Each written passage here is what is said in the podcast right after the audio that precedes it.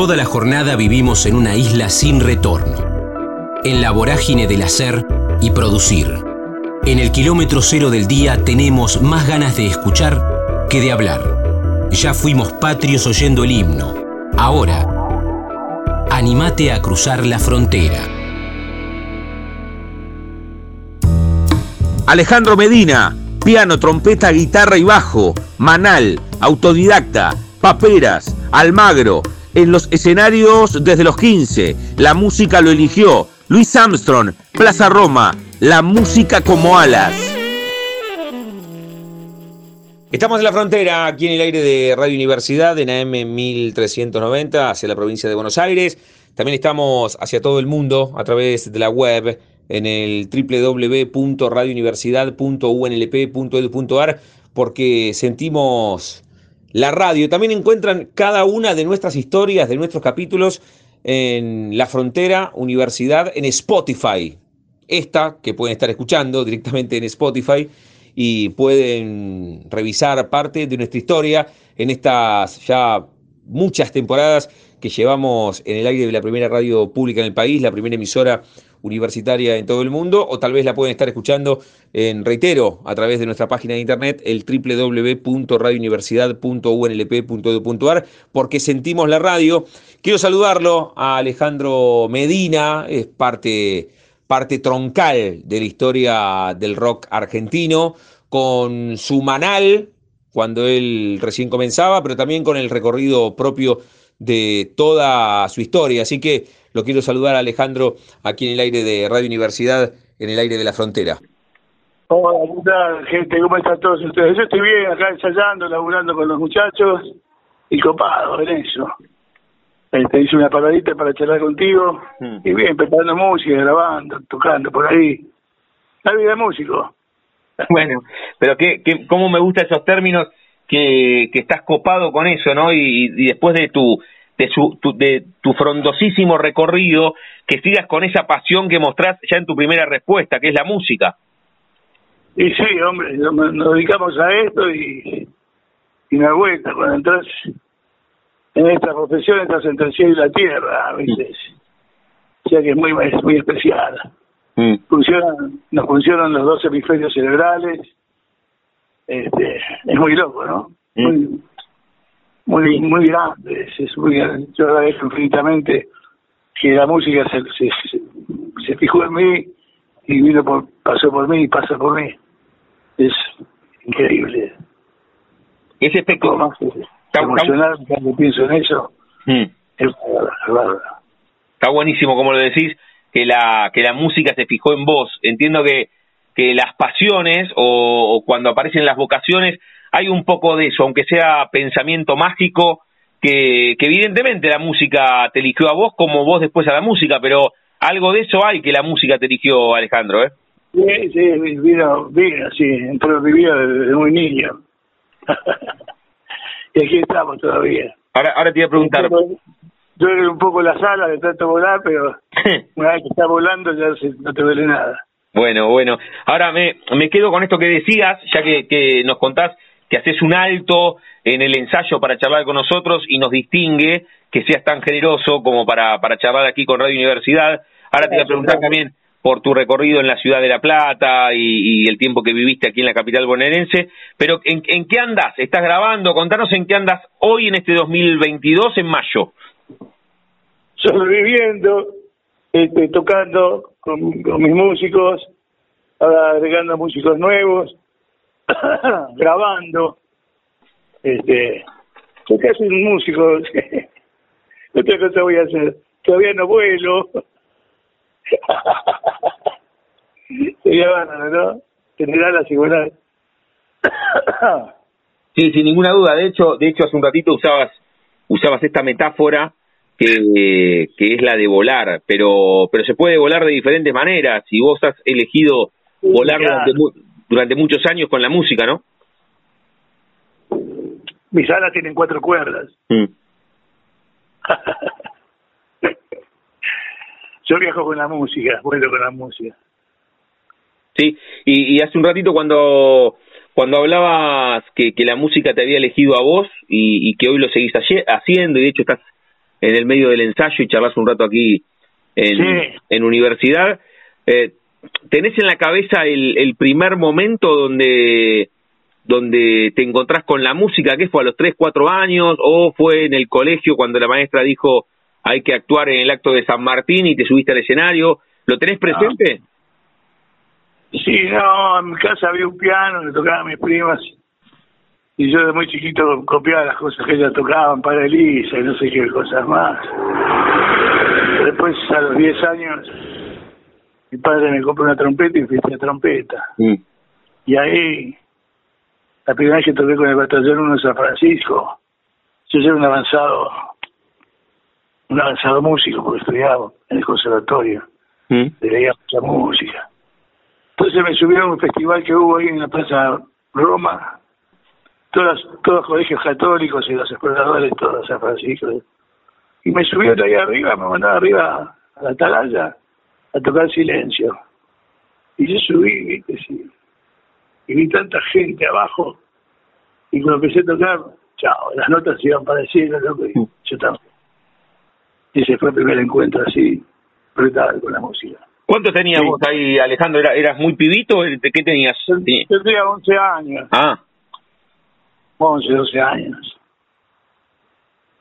Muy chico eras, Eva, muy chico. Ese es un encuentro para que haya tanto público y como para poner... eras muy pendejo, ¿eh? Sí, yo para mí era normal, no me daba cuenta. Y la banda era grande, ¿viste? Éramos como 30 y pico de músicos. Yo era trompetista de la segunda línea. No, muy loco. De la vuelta veníamos de una fiesta, veníamos al batallón marchando y tocando, para pim, pim, pum, pum. Y se escapó un perrito y corrió a mí, me sacó de los pantalones y me corrió, salí corriendo y me metí en la iglesia con el perro atado a mis pantalones. Mirá vos el perro y la música, es espectacular la anécdota que nos cuenta Alejandro Medina, aquí en La Frontera, en el aire de Universidad. Che, Alejandro, ¿qué cabeza va? Ahora te lo pregunto, no quiero condicionar tu respuesta, pero estabas muy, muy influenciado por la música. Existía ese piano donde tocaban tus primas, y tu viejo, ¿cómo es que te regala una trompeta? ¿Vos se la pediste o tu viejo veía que te gustaba mucho la música? Me querían hacer estudiar piano. Pero lo que yo escuchaba de los pianistas no me gustaba nada, me gustaba Luis Armstrong. Y entonces quise ser como Luis Armstrong. Y me compré la trompeta y me puse a estudiar. Hasta que me enfermé de paperas a los 12, 13 años. Y me puse a tocar la guitarra de mi padre con sus métodos de música y aprendí solo a tocar. Después la cambié por un bajo y chao, Pinela. A los 15 años ya grabé con The Seasons. Y ya empecé a laburar en la noche, shows, muy precoz. Ahora, con 15 años ya habías pasado por la batería, por la trompeta, por la guitarra y arribaste al bajo, o sea, muy rápido todo. Sí, la verdad, pero pasó muy rápido. Pues a los 17 hice Manal con los pibes otros dos. Y así pasó el tiempo, pasa todo. Así pasó todo por la vida, loco. Sí, pasó. Sí. Ahora igual a mí me encanta y cómo lo contás, que tu viejo tuvo una cabeza avanzada, porque tu viejo tenía una guitarra en tu casa, dijiste, sí. No me la permitía tocar, yo tocaba música clásica. Tárrega, Carul y todas esas cosas. Y no podía tocar nunca. Como me enfermé de papera, me quedé solo en casa, vivía solo con ellos.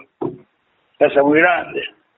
Ahí tomé su guitarra y leí los métodos, cómo se afinaba todo, y cómo se armaban los acordes. Y así fui aprendiendo. ¿Y a tu viejo le gustaba que...? No sabía que compraba su guitarra. No, claro, que él se iba a laburar y vos le tocabas la guitarra. Sí. Era un viejo orgullosísimo. Siempre me ayudó, me apoyó en todo, siempre. Tuve un viejo de oro. Por eso, porque hasta hoy sigue siendo difícil que alguien diga, che, ¿qué querés ser en la vida? Y músico, actor, el arte tiene mucho de incertidumbre. Y tu viejo te compró una guitarra enseguida, y después el bajo, una cabeza evolucionada tu viejo, Alejandro. Sí, un tipo bárbaro, muy lindo, muy lindo. Un tipo muy culto, muy copado. Mm. Sí, sí, sí, sí. Y enseguida... No, no, que y vos contabas que tu viejo se iba a laburar. ¿Qué hacía tu viejo además de la guitarra? Empezó el comercio, después estudiaba dibujo técnico en La Boca y después se iba a la iglesia evangelista, o sea que no lo veía casi nunca. Pero estaba siempre ahí, firme. Qué grande. Así que somos de familia humilde, todos, ¿viste? Ah, estamos todos sanitos, ya. Yo soy de los últimos, no. Ahora tengo nietos. Tu nietito, un Medinita. Para seguir con la raza Medina. Bueno. Para continuar. ¿Dónde era Alejandro? Con Alejandro Medina estamos hablando aquí en La Frontera. ¿Dónde era eso que contás? Que de pibe tenías paperas y... En mi casa, Almagro. Ah, Almagro. Vivía en Anchorena y Rivadavia. Almagro. No, el mundo era más chico, no había tanta gente como ahora. Pero era todo blanco y negro, no había colores. Mm. Y empezaste, ahí lo contaste hace un rato, bueno, hicimos el recorrido del piano con las primas, después la trompeta, paperas, tomás la guitarra de tu viejo, terminás arribando al bajo, y dijiste a los 17, ¿empezaste a laburar ya en bares o antes?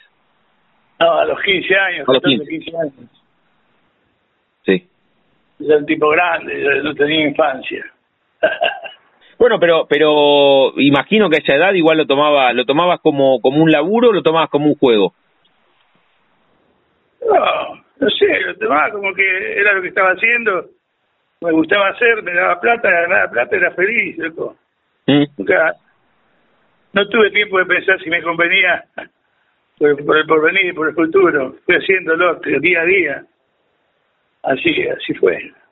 De otra forma no sé cómo sería. No, por supuesto, pero sí que... Pero utilizaste un término ahí muy potente, que mientras lo hacías, eras feliz. Es un montón eso, Alejandro. Hacer lo que a uno le gusta es un montonazo. Sí, eso me pasa. Pero bueno, ahora soy viejito, vivo con mi mujer tranquilo. Mis hijos son músicos, son grandes, tocan maravillosos. Tengo nietitos, yo soy un abuelito, así que... Pronto no sé cómo voy a subir un escenario. Pero en camita voy a subir. Pero bueno, pero en ningún momento evaluás esto de dejar de subirte, porque evidentemente la música... Toqué La Plata el otro día. Bueno, por eso ahora quiero que nos metamos en el recorrido de La Plata, ya que lo decís. ¿Cuánto hace que viniste a La Plata? Estuve ahora con La Renga. Y después yo estuve... en abril, creo, en Pura Vida. Ah, en Pura Vida, sí. La radio, de hecho, Radio Universidad, muchos años estuvo a la vuelta ahí de Pura Vida, en Plaza Rocha. Bueno, así es, amigo. Bueno, te tengo que dejar. Bueno, déjame que te hago la última, y porque es la pregunta del programa, antes de la última, porque estás ensayando. ¿Con quiénes estás ahí? Estoy con el trío, con parte de la banda. Bueno, ahí está porque teníamos ahí la conecta también con Diego, mandarles un abrazo, pero ¿cuánto tiempo viviste acá, Alejandro, en La Plata? 3 años por ahí, más o menos. 3 años, poco. 2, 3 años. 2, 3 años. Alejandro, cerramos siempre las charlas aquí en La Frontera, jugando con el nombre de nuestro envío.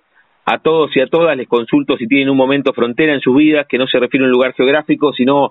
a un momento bisagra. Esto un poco lo que charlamos, ¿no? Tu viejo cuando te compró la trompeta, cuando tuviste paperas, o algún show muy puntual, o cuando nació Manal, o ahora la última vez que te subiste en escenario, o haber sido abuelo. Un momento frontera en tu vida, ¿podés elegir? No sé cuál elegir. Me quedo con todos. No sé, hermanito. Bueno, che, frontera. Mucho gusto charlar con ustedes. ¿Aló? Perfecto. Hola. Alejandro, agradecerte mucho. Elegí una canción donde te escuchemos para cerrar. El Cosmos. Muy bien, con esa canción vamos a cerrar. Alejandro Medina, gracias por este rato, Ah, no, para Cosmos no. Ponemos... Comprender. Hagamos una cosa, elegí dos, dale, comprender y qué otra. Y Cosmos. Listo, vamos con esas dos, ¿te parece? Gracias, chicos, muchas gracias. Un abrazo enorme para todos, los que nos escuchan y los que no también. Dale, chau, hermano. Te mando un abrazo enorme. Chao, chao. Chao, chao.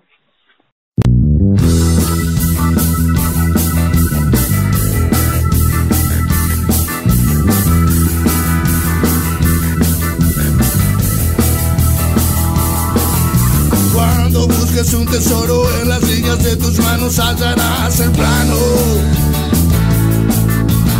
Estudia sus líneas, allí hay un misterio. Amor, humildad y gratitud se encierran en él.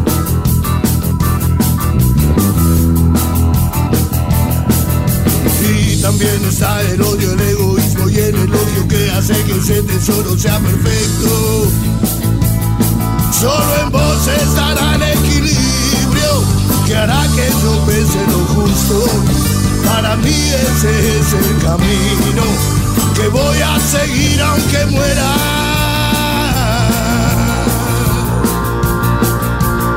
Porque allí está donde no hay realidad, a donde todo está muy lejos de todo lo terrestre, todo afuera,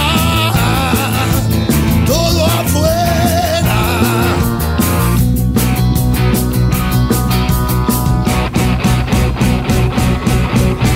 Existen brazos que te arrojen fuera del cosmos, tanto infinito no existen brazos que te arrojen fuera del cosmos, tanto infinito.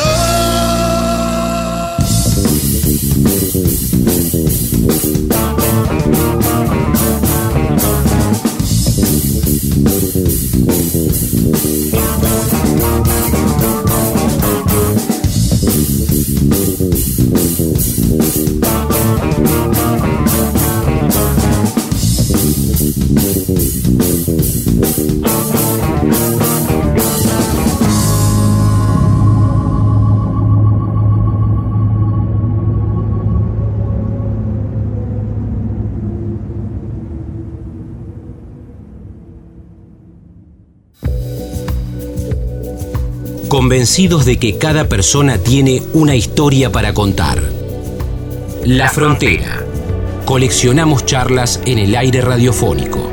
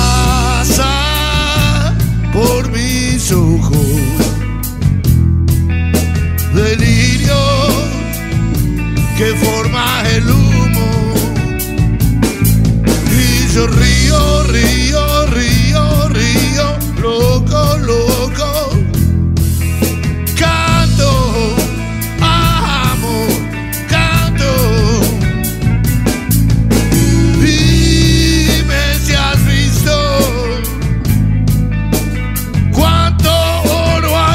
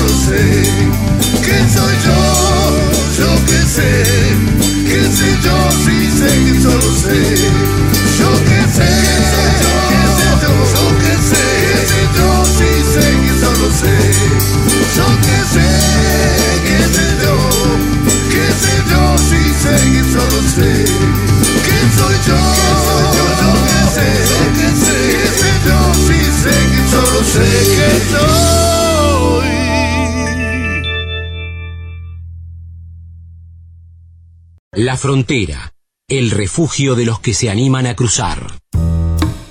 Miriam Eva Rellán, maestra, actriz, Terraza, Antenas como público, El Club del Clan, El Amor Tiene Cara de Mujer, Lanús y Caballito, Actos Escolares, La Niña, Clase Obrera, Psicóloga Social, Timbre 4.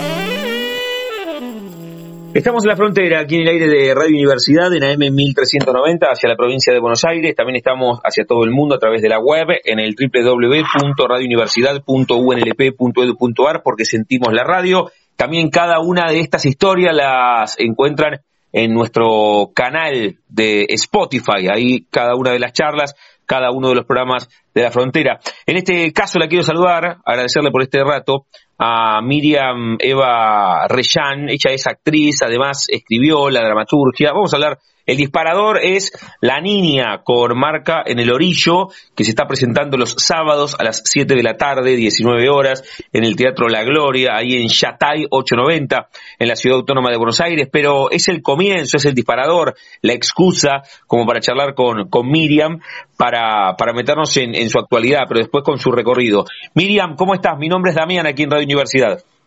¿Qué tal, Damián? Mucho gusto en escucharte, un saludo a la audiencia, muchas gracias por llamarme. Bueno, gracias a vos y lo dicho, también a Carla que nos tendió el puente para charlar contigo.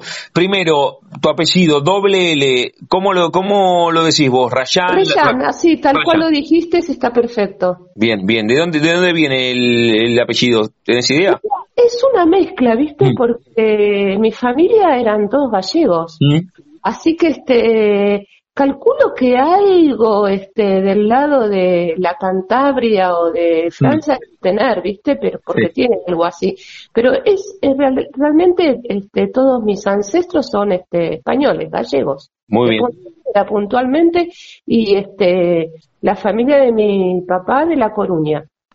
Bueno, ahí está. Siempre cuando me encuentro con un apellido que tiene alguna sonoridad muy potente, como en tu caso, me gusta comenzar por ese lado. Le digo a Miriam Eva Rellán, ella es actriz, pero además escribió este texto, La Niña con Marca en el Orillo, que los sábados ustedes pueden ver a las 7 de la tarde en el Teatro La Gloria. A ver, me quedé hasta ahí con el enunciado. Está bueno que vos, que lo escribiste y lo actuás, Miriam, nos cuentes de qué va, sin spoilearlo, ¿no? Pero sí, como disparador, que nos cuentes de qué va La Niña.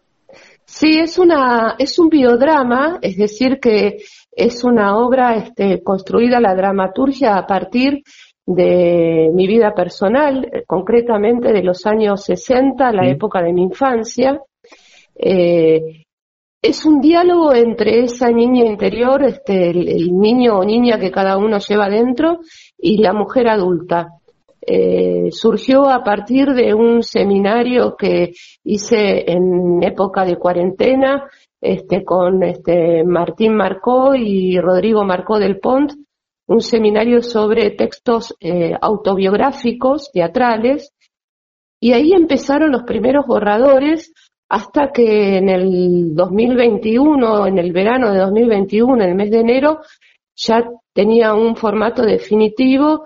Y a través de Viviana Gley, que es mi asistente en la actuación, nos conectamos con Pablo Razuc, que es el director, y ahí empezamos a ensayarlo.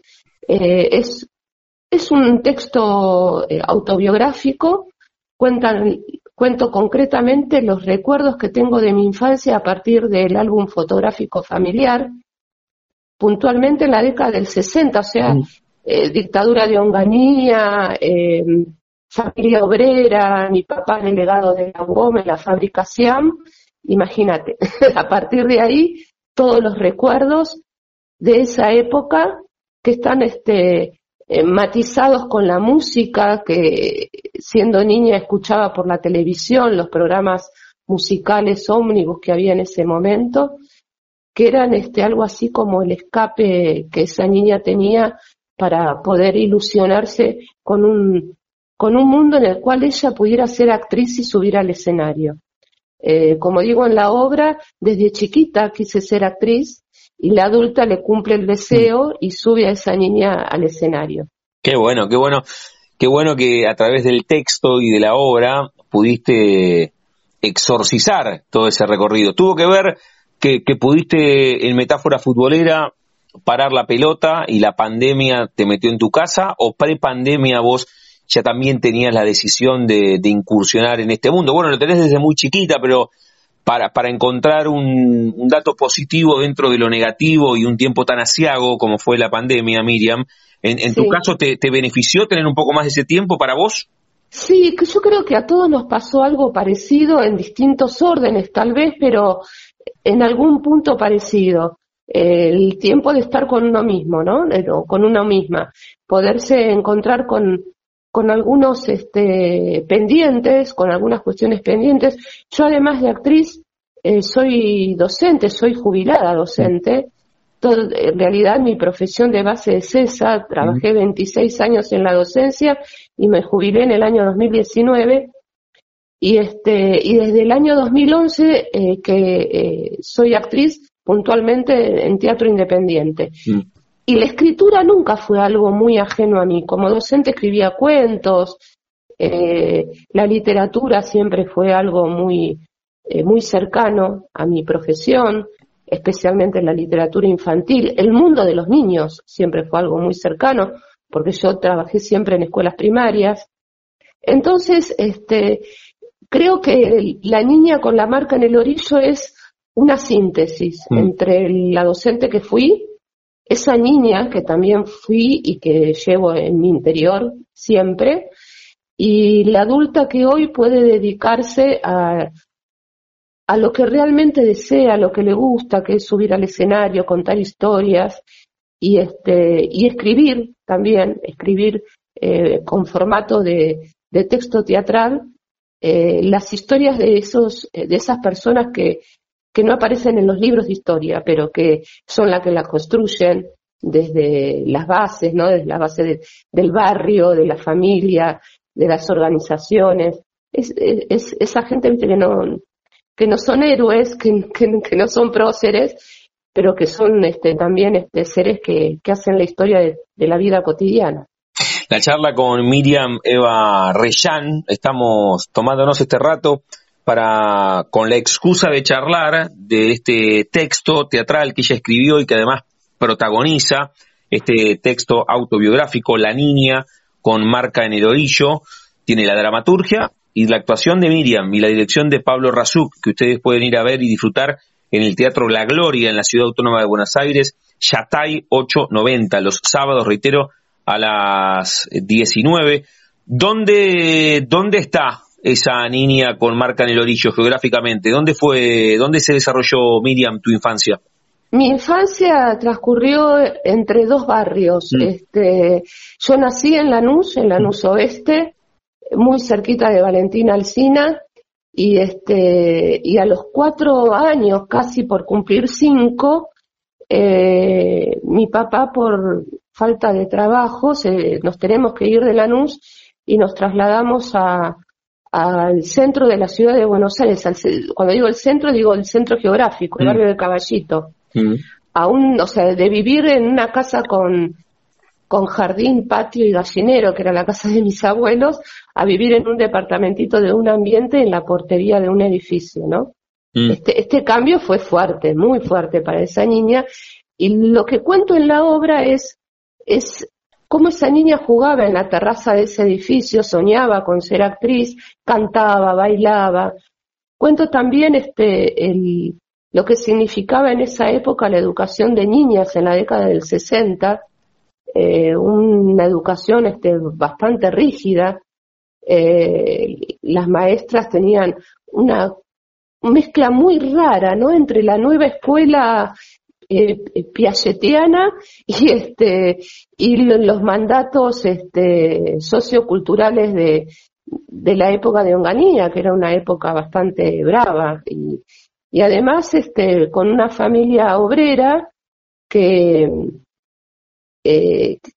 vivió la época de la década del 60 con bastantes dificultades económicas, sociales, y bueno, esa niña miraba todo con ojos ingenuos y con mucho candor, y entonces lo que tratamos de rescatar en la obra, gracias también a la dirección de Pablo Razuc, que enseguida le pescó esa tonalidad, ¿no?, al texto, que los niños, viste, pueden pasar por distintas circunstancias, pero no pierden nunca la capacidad de juego, la capacidad de la alegría, de la frescura de la infancia, la ingenuidad. Entonces, es una obra que cuenta todas estas historias, pero desde ese lugar, ¿no?, desde la ingenuidad de la infancia, desde el candor de la infancia, y rescatando esto, que los niños juegan, siempre juegan, rescatar esta alegría del juego, del buen vivir, ¿no?, y poder poderlo también emocionarse con eso, y que el adulto lo pueda nuevamente valorizar, ¿no?, porque viste que los adultos no jugamos mucho, que digamos. Entonces yo creo que si jugáramos más seríamos mucho más felices y viviríamos mucho más relajados, mucho mejor, ¿no es cierto? Está buena. Que, bueno, la obra intenta esto, poder transmitir esto a los adultos que van a verla, ¿no? Rescaten a su niño que está ahí y está esperando que le den la mano para poder acompañarlos. Está buena la reflexión de Miriam Eva Rellán, con ella estamos charlando. La excusa es que escribió este texto teatral, autobiográfico, que es La Niña con Marca en el Orillo. Lo escribió ella, lo actúa ella, con la dirección del queridísimo Pablo Razuc, que hace algún tiempo hablamos con él aquí en este formato, en La Frontera, y que ustedes los sábados a las 7 de la tarde pueden ir a verla, a Miriam, al Teatro La Gloria, Yatay 890, los sábados, reitero, 19 horas. Es la primera fotografía mental, ya que un poco tiene que ver con esto, esta obra y este recorrido que vos hiciste también, Miriam. La primera fotografía mental que te linkea al arte es esa terraza en tu casa donde vos soñabas con ser actriz, con ser cantante, o hay alguna fotografía aún más prematura, con 2 o 3 años en el colegio. La primera es la terraza. La primera la terraza, sí. Yo iba a la terraza a jugar y bueno, qué sé yo, cantaba las canciones. Por tu voz me imagino que sos muy joven, capaz que ni siquiera conocés. No, tengo cerca de 40, 38 tengo.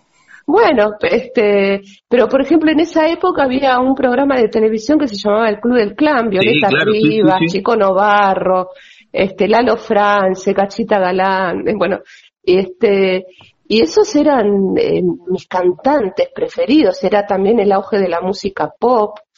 Imagínate que los Beatles aparecían como una cosa muy rara en el mundo de la música. Y bueno, yo miraba esos programas, además de la novela de la tarde, infaltable, que no podía faltar nunca. El canal ahí clavado, viendo El Amor Tiene Cara de Mujer. Y bueno, entonces yo me escapaba a la terraza del edificio, y para mí ese mundo era un canal de televisión. Era como estar en un estudio de televisión, y mirá la fantasía, ¿no?, de esta niña. En la parte alta de la terraza estaban las antenas. Y para mí las antenas eran personitas, era mi público, y yo actuaba con un palo de escoba, que era mi micrófono, y hacía todo, cantaba, bailaba, pasaba textos de la novela que me los conocía de memoria y armaba personajes y demás. Esa es la primera fotografía. La segunda es el colegio y tiene que ver con el acto escolar. Claro. ¿Sí? Sí, con subir al escenario en los actos escolares. Yo empecé a ser actriz ya de grande, alrededor de los 50 años. Empecé a estudiar actuación y empecé a hacer obras de teatro. Y fue así, estaba en la escuela trabajando como maestra y una maestra de educación física, una profe, me dice: Miriam, vos haces obras de teatro con los chicos. Le digo, no, ¿qué va? ¿Te parece? Me dice, sí, me parece. Tenés que estudiar actuación porque vos lo que hacés son pequeñas obras teatrales. Y bueno, me insistió hasta que al final fui, y fue ahí cuando rescaté de mi memoria esta terraza y este recuerdo de chiquita, de la infancia, que quería ser actriz. Bueno, fue en el año 2010, 2011, que empecé a estudiar en Timbre 4 y de ahí en más no solté. No solté la actuación para nada. Qué percepción también, Miriam. Prácticamente una obra de teatro por año, a partir de esa época. Sí, te interrumpía, porque a veces necesitamos la mirada externa para poder saltar y que la red aparezca, y esa profe de educación física estaba viendo algo que vos tal vez no veías o te negabas a ver, ¿no? La tenías escondida y no la dejabas salir a esa niña arriba de la terraza. Y vino esta profe, no sé si te acordás el nombre, pero es una gran benefactora en tu vida. Sí, claro que me acuerdo, una compañeraza, Gabriela Colamónico, se llama. Siempre la recuerdo y siempre para ella mi agradecimiento. Y es cierto lo que vos decís, hay muchas cosas que viste que quedaron en el tintero y que uno las dejó ahí, perdidas en la historia, en la infancia o en la adolescencia. En algún, como decía Serrat, viste, uno se cree que el tiempo las borró, pero abrís el cajón y están ahí. Sí. Y bueno, esta mujer, esta compañera, me cuenta esto, me dice lo que ve, me dice, yo veo obras de teatro, vos armás obras de teatro. Y bueno, fue ahí como, viste, como despertar la llamita nuevamente y decir, vos sabés que yo cuando era chica, porque ahí me acordé, vos sabés que cuando yo era chica, y me decís, bueno, dale. Pero viste esas cosas que uno cree que ya pasó el cuarto de hora, que ya la vida te llevó por otros caminos, que no importa, que ya pasó. Y bueno, me encontré con un primer año de la mano de Inés Cejas, donde era puro juego, ¿viste? La actuación era puro juego, y primer año en Timbre 4 es el comedia del arte. Y yo me divertía a lo loco. Y bueno, fue ahí que empecé y no paré. Aquí estoy representando una obra que además escribo, imagínate, la alegría que puedo sentir. Y me parece espectacular y es un gran mensaje, tu historia. Lo estás contando en una charla telefónica, ni siquiera digo una entrevista, son más charlas que entrevistas aquí en La Frontera, y además lo volcaste en esta obra de teatro que fue nuestro disparador, nuestra excusa para conocerte. Le digo a Miriam Eva Rellán, que está con La Niña con Marca en el Orillo, ¿sí? Con su texto y con su actuación, la dirección de Pablo Razuc. Ustedes pueden verla los sábados a las 7 de la tarde en el Teatro La Gloria, en la Ciudad Autónoma de Buenos Aires, Yatay 890, así que ahí pueden verla. Ya me vas a contar, Miriam, cómo nos hacemos de las entradas, o decirlo ahora y después lo repetimos, ¿cómo hacemos para ir a verte a La Gloria? Sí, las entradas las pueden sacar a través de Alternativa Teatral, y realmente que esto quiero comentarlo porque es importante. En acuerdo con la sala teatral dejamos los precios según estaban al año 2021, o sea, son entradas económicas, porque realmente queremos que la gente pueda ir al teatro. Recién están muchos empezando a salir, animándose a salir, y me parece que es muy importante que la cultura nuevamente pueda tener su lugar, sus espectadores, su público. Entonces las entradas son muy económicas, están a $700 la entrada general, y hay descuentos para jubilados y estudiantes. Muy bueno. Así que los esperamos.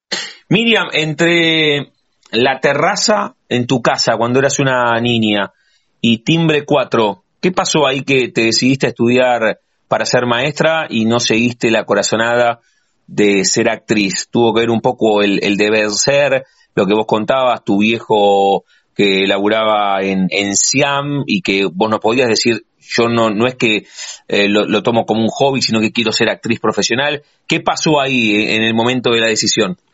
Y pasaron muchas cosas. Imagínate, yo terminé la escuela primaria en el Normal 4, barrio de Caballito, acá en la ciudad de Buenos Aires, y en el test vocacional decía arte dramático. Mirá vos, claro. A ese punto, ¿viste? Pero claro, de eso no vivíamos. Y el mandato familiar era que había que estudiar de algo que te sirviera para trabajar y para poder sostenerte en la vida. Y además, como decía mi mamá, decía, ay, mamá, Miriam, eso no es para vos. Tenés que buscarte un trabajo en la vida. ¿Cómo te vas a sostener con eso? Bueno, entonces, los prejuicios de la época, estoy hablando de la década del 60, ¿no? Que la cultura y el arte era algo, un privilegio para algunos, muy pocos. Al menos ese era el prejuicio. Y entonces seguí perito mercantil, nada que ver con la docencia. Pero la idea era seguir algo que a mí me permitiera entrar en una oficina, en un comercio y pudiera tener trabajo. Porque el gran fantasma era la pérdida del trabajo. Era el cuco que a todos nos atormentaba. Especialmente a la clase obrera, ¿no? A los laburantes, perder el laburo. Y mi papá ya había pasado por varias situaciones parecidas a esa. Entonces, bueno, sigo perito mercantil, termino el comercial y empiezo a trabajar en comercio y me doy cuenta que no me gustaba para nada, pero para nada, lo sufría. Entonces, después de un año de trabajar en comercio, yo estaba participando en un grupo donde hacíamos recreación y muchas compañeras hacían también apoyo escolar y demás. Y digo, ¿y si soy maestra? Así que di vuelta a la página, pero completo, del comercial al magisterio, a la carrera del profesorado de educación primaria, con lo cual tuve que rendir equivalencias, hacer toda una serie de pasos previos para poder entrar al profesorado, y ahí empecé el profesorado, 3 años de profesorado, y empecé a trabajar como maestra de forma bastante continua, porque tampoco, no siempre los maestros tuvieron trabajo de forma permanente. Pero bueno, me dediqué a eso, a la docencia, fundamentalmente. Y además soy psicóloga social.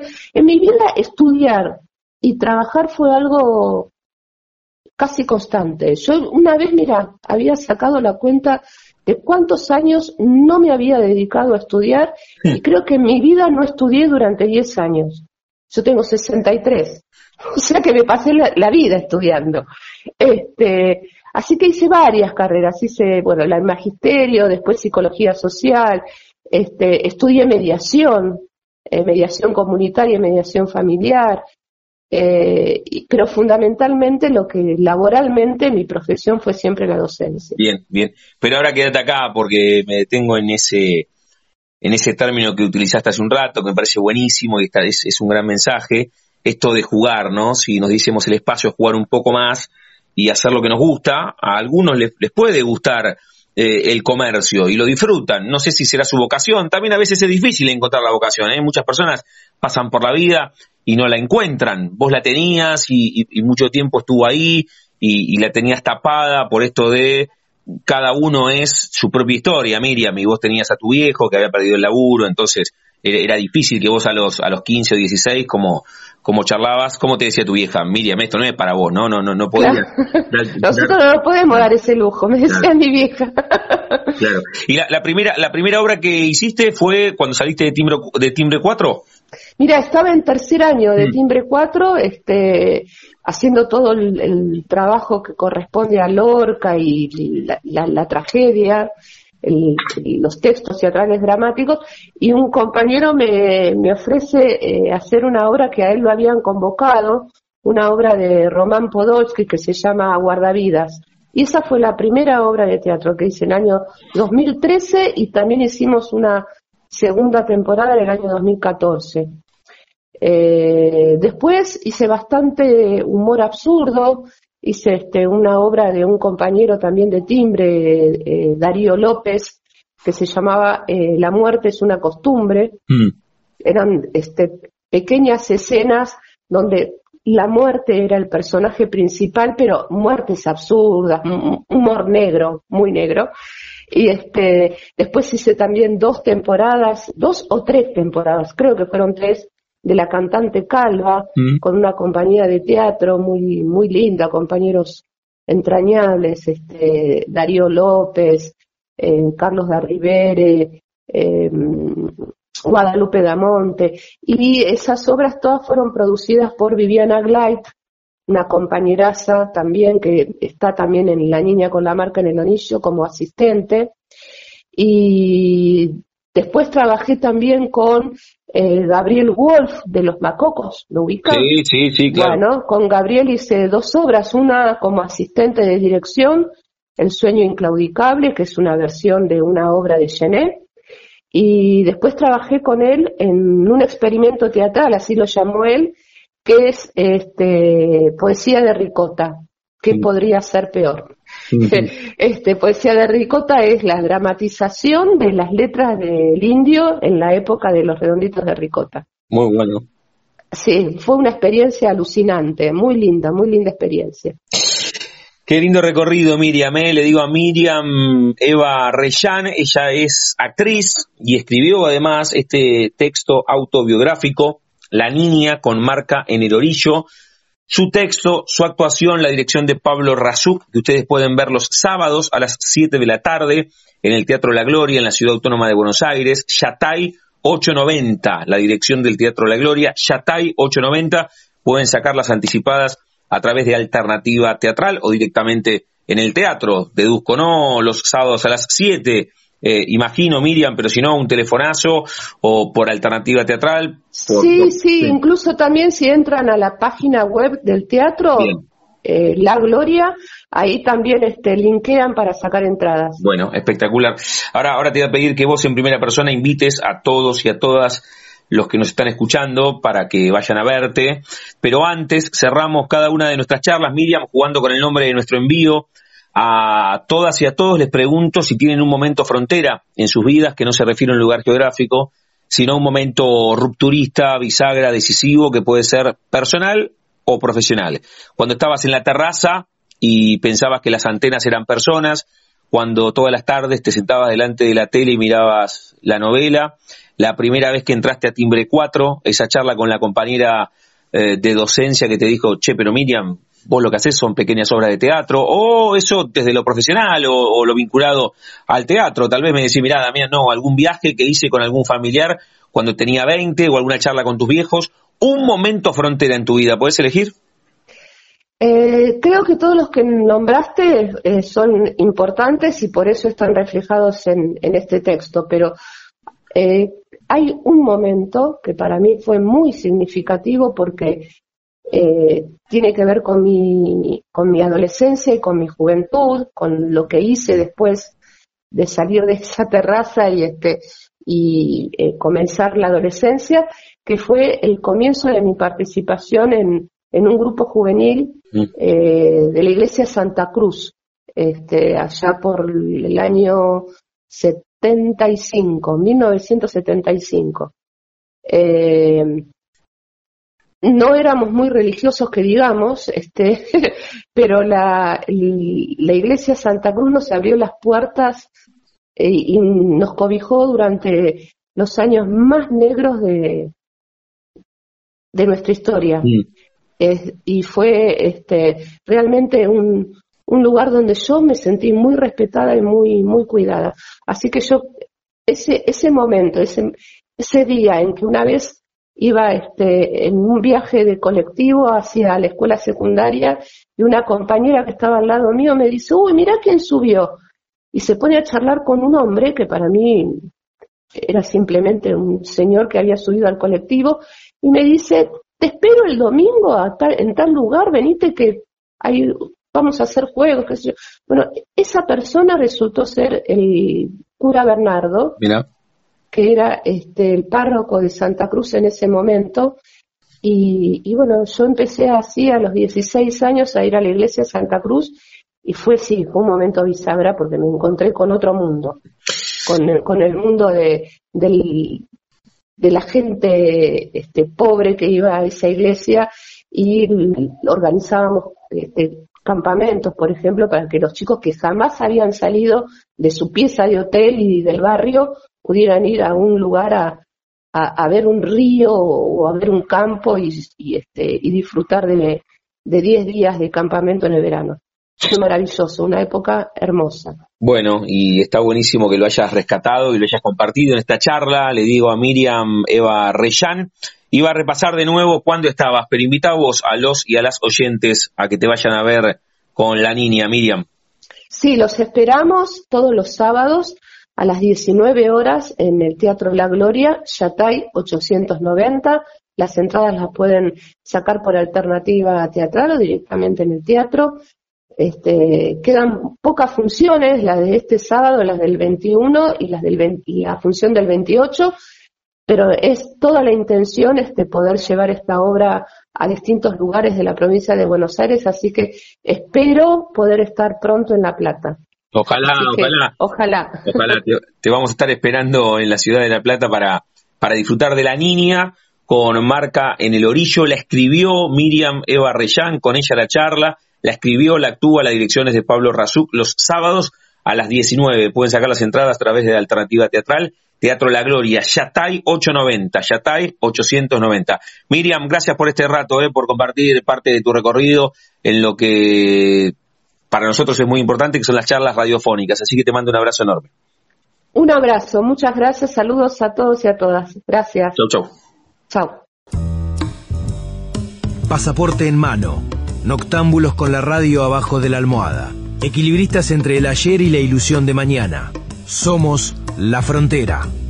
Idea y conducción, Damián Zárate. Idea y colaboraciones, Julián Álvarez. Idea sonora, voz y edición, Diego Carrera. Voz artística, Pablo Dupuy.